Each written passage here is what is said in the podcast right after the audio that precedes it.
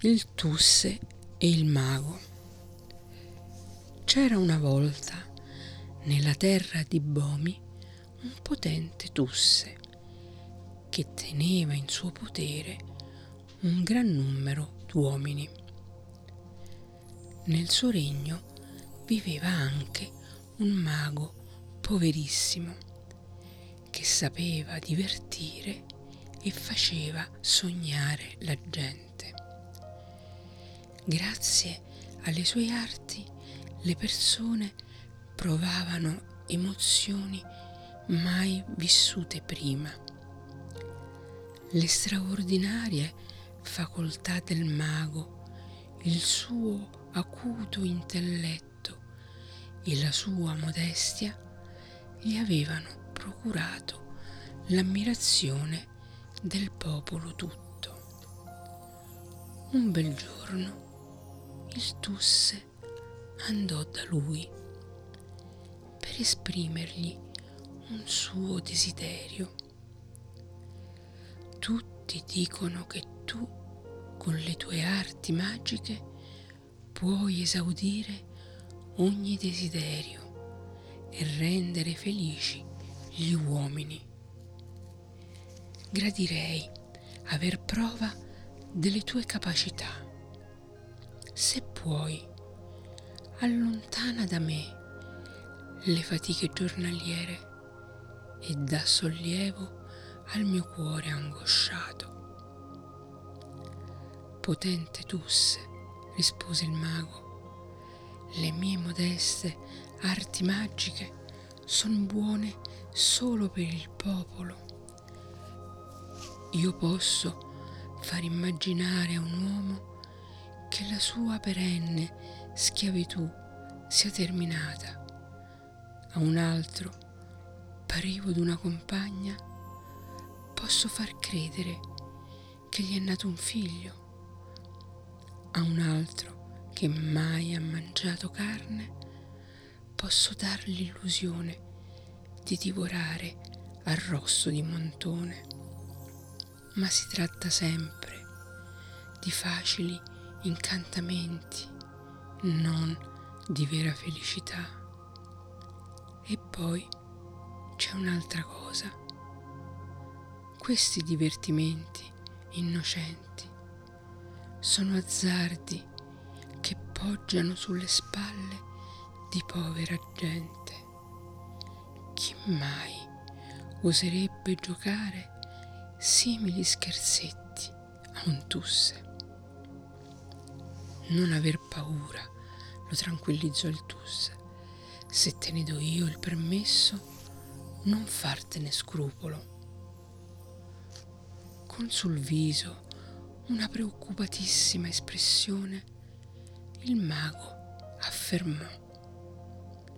Fino a quando non sarò sicuro di non avere delle conseguenze maligne, non potrò darvi alcuna dimostrazione della mia arte. Non ti capiterà nulla, ribadì il Tusse con impazienza, ma se proprio ci tieni, compilerò per te un documento ufficiale che ti garantisca impunità. Il Tusse era ancora indaffarato con inchiostro e sigillo quando improvvisamente dalla finestra arrivò un gran clamore misto di voci d'uomini e di nitriti. Il Tusse guardò fuori e constatò con sdegno che alcuni mandriani stavano conducendo al pascolo sui suoi prati un gran numero d'animali, senza che nessuno prima gliene avesse chiesto il permesso.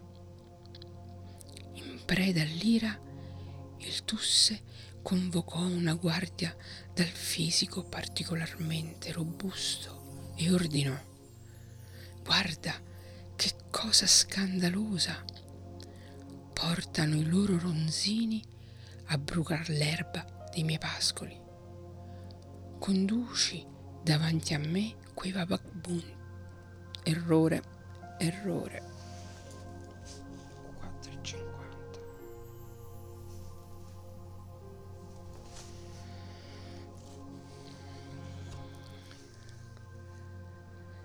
In preda all'ira, il Tusse convocò una guardia dal fisico particolarmente robusto e ordinò Guarda che cosa scandalosa! Portano i loro ronzini a brucar l'erba dei miei pascoli. Conduci davanti a me quei vagabondi, di modo che io possa infligger loro una giusta punizione.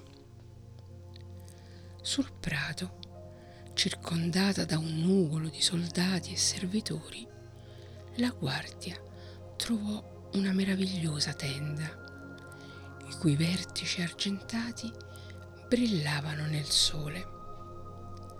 Davanti alla tenda erano sistemati due troni, uno d'oro e l'altro d'argento. Di fronte a tanto sfarzo, la guardia non osò neppur pensare di interrogare qualcuno men che mai di condurlo davanti al Tusse. Si mise da un lato e attese, fino a che un servitore che portava delle bigunce per l'acqua non gli si avvicinò. La guardia allora domandò con gentilezza, Caro fratello, chi è il tuo nobile padrone? che cosa vi spinge in questa regione?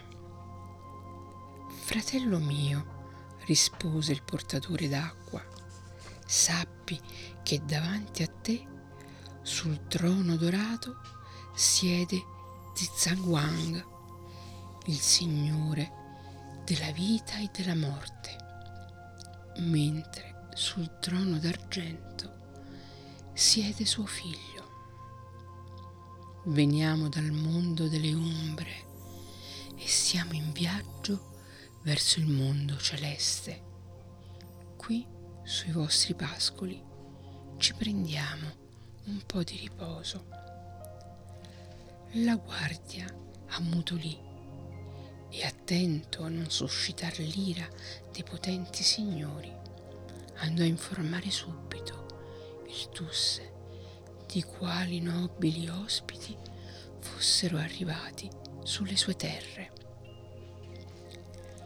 L'irrequieto Tusse si spaventò non poco e si affrettò a preparare un'accoglienza adeguata. Se si tratta di Sua Maestà di Zhang Wang, Signore della vita e della morte, allora dobbiamo assolutamente fargli visita e porgergli i nostri omaggi offrendo doni sacrificali. Mentre venivano approntate le offerte per la solenne cerimonia, il Tusse si recò da Di Zhuang Wang e gli chiese Venerabile Signore della vita e della morte, fino a ora siete vissuto nel regno delle tenebre. Come mai adesso vi trovate fra noi mortali? Di Zhangwang rispose, devi sapere che io ho fatto crescere nel mio giardino con molta pazienza un fico e dopo molti anni i suoi forti rami si sono caricati di frutti rossi come il sangue. Quei frutti stanno ora lentamente maturando. Capisci? L'albero ha le radici nel regno delle ombre, ma la sua chioma si innalza fino al cielo, così che gli spiriti celesti possono godere dei frutti del fico, mentre io ancora non ho potuto gustarne neppure uno. Per cui intendo accordarmi con gli spiriti del cielo, di modo che ciascuno abbia quanto gli spetta. Sarebbe un bel colpo, pensò il Tusse, riuscire ad avere un legame fisso e duraturo col Signore della vita e della morte. Quindi disse con gran riverenza, potente Sire, sono onoratissimo di ospitarvi nelle mie terre. In fondo, uno di noi è Tusse nel mondo delle ombre, l'altro nel mondo dei vivi. Credo che la nostra potenza sarebbe via più accresciuta se stringessimo un patto d'amicizia fra noi. Riflettete, voi avete un figlio nobile e fiero e io, nella mia casa, ho una figlia bella di forma e di intelletto. Se date il permesso a vostro figlio di sposare la mia primogenita, non ne avreste che vantaggi. Che ne pensate? Wang rispose, io ho tre figli. Questo è il più giovane ed è quello che più io amo. Se le tue intenzioni sono quelle che ho udito, ti dirò che anch'io credo giusto che due nobili casati si imparentino fra di loro. Perciò faremo così. Mio figlio rimarrà presso di te e si unirà in matrimonio con tua figlia. Prima di affidare il figlio al Tusse, il Signore della vita e della morte aggiunse, Nobile Tusse, presto uniremo le nostre famiglie in vincolo di parentela e se ci aiuteremo vicendevolmente, certo, riusciremo meglio nei nostri propositi.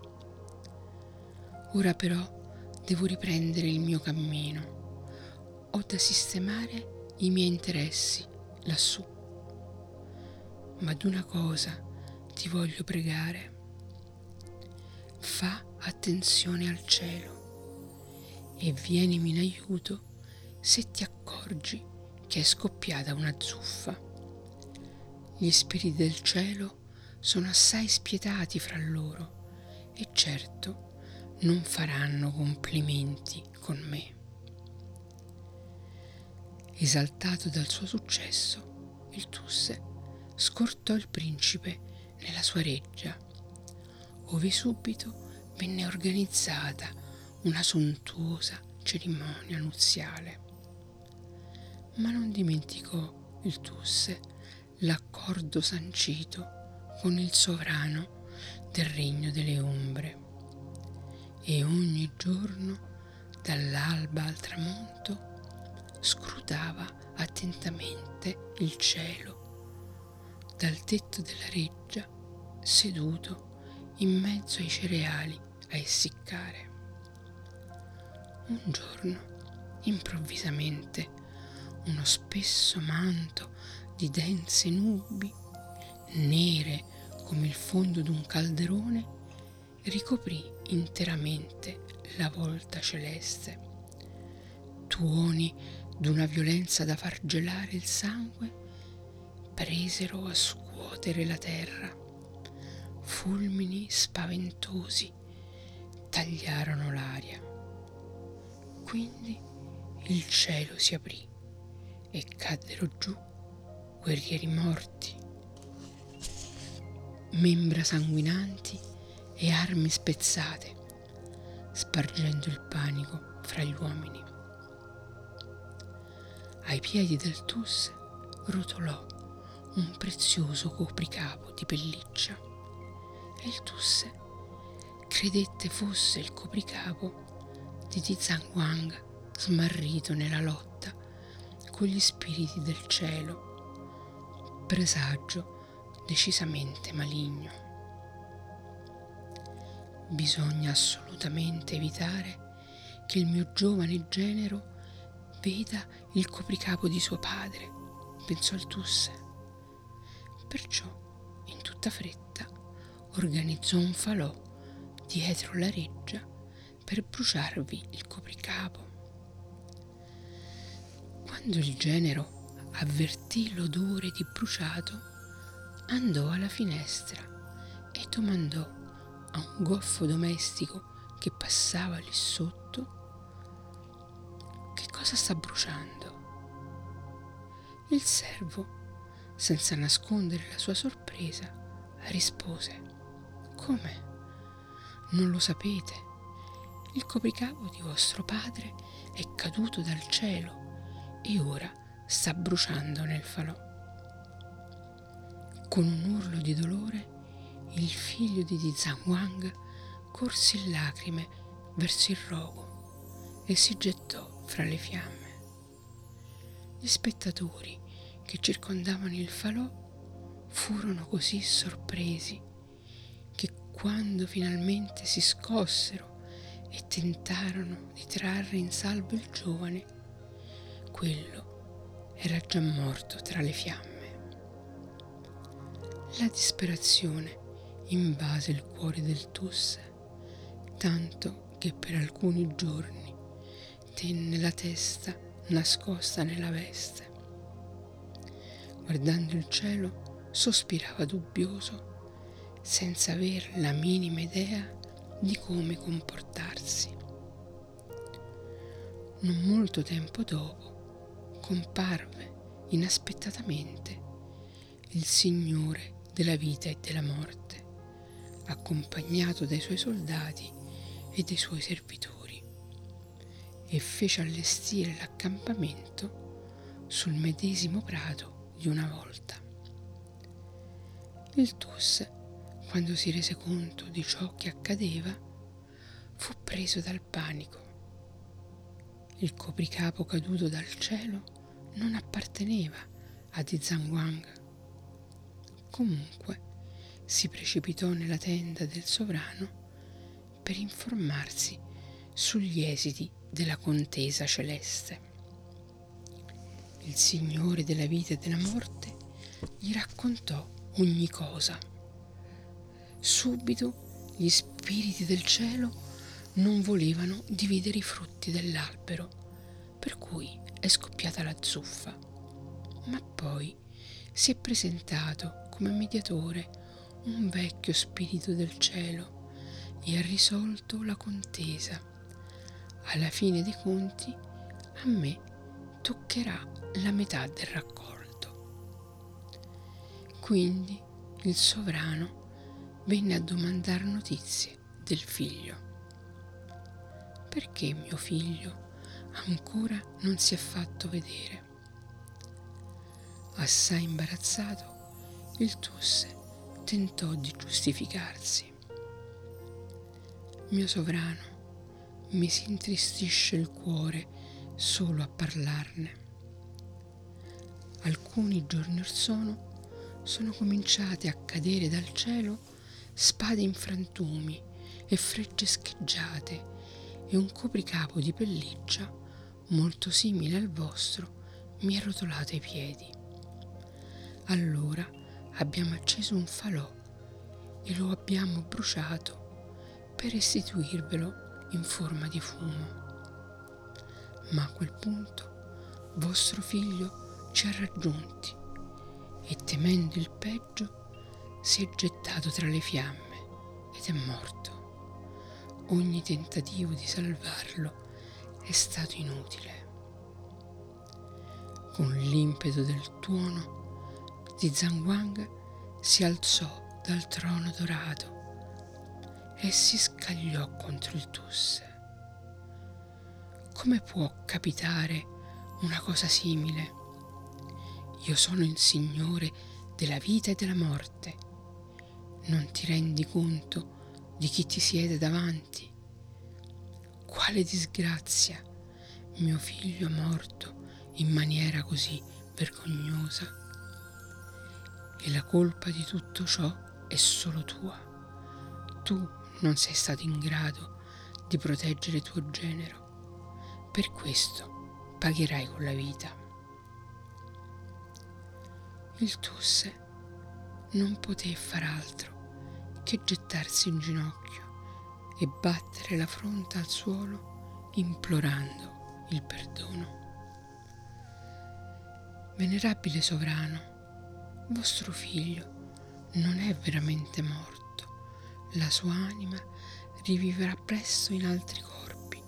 Vi supplico, non punitemi, non scaricate su di me la vostra ira. Vi consegnerò tutto quanto mi chiederete, la mia terra, i miei schiavi, la mia gente, le greggi di buoi e di pecore, oro, argento, vi supplico, siate indulgente con me. Mentre ancora sfogava la sua rabbia sul capo del Tusse, che continuava a battere la fronte al suolo, il potente Signore della vita e della morte ordinò ai suoi servi di impadronirsi di tutti i tesori il bestiame e la popolazione del Tusse e di portar quindi tutto a lui, il potente Signore delle tenebre. Quindi esclamò, basta inginocchiarsi, alza la testa e guardami. Il Tusse obbedì e che cosa vide? Incredibile! Intorno a lui non v'era più alcuna tenda con le finiture d'argento, non v'era il trono dorato, non v'era neppure il Signore della vita e della morte che aveva sconfitto gli spiriti del cielo. V'era solo, seduto su una catasta di legno, il povero mago che stava ridendo a crepapelle. Lentamente il Tusse realizzò d'essere stato raggirato, d'essere stato vittima delle arti del mago. Per la rabbia avrebbe voluto infliggergli una bella punizione, ma non poté farlo. Il mago gli sventolò sotto il naso il salvacondotto da lui compilato e sigillato con la sua firma. Il Tusse Scoraggiato, si ritirò nel suo palazzo e a causa della vergogna e del disonore non si fece più vedere da anima viva per tre mesi interi. Il mago invece acquistò ancora più onore agli occhi del popolo. Era l'unico uomo che avesse potuto vedere davanti a sé il Tusse implorare perdono in ginocchio.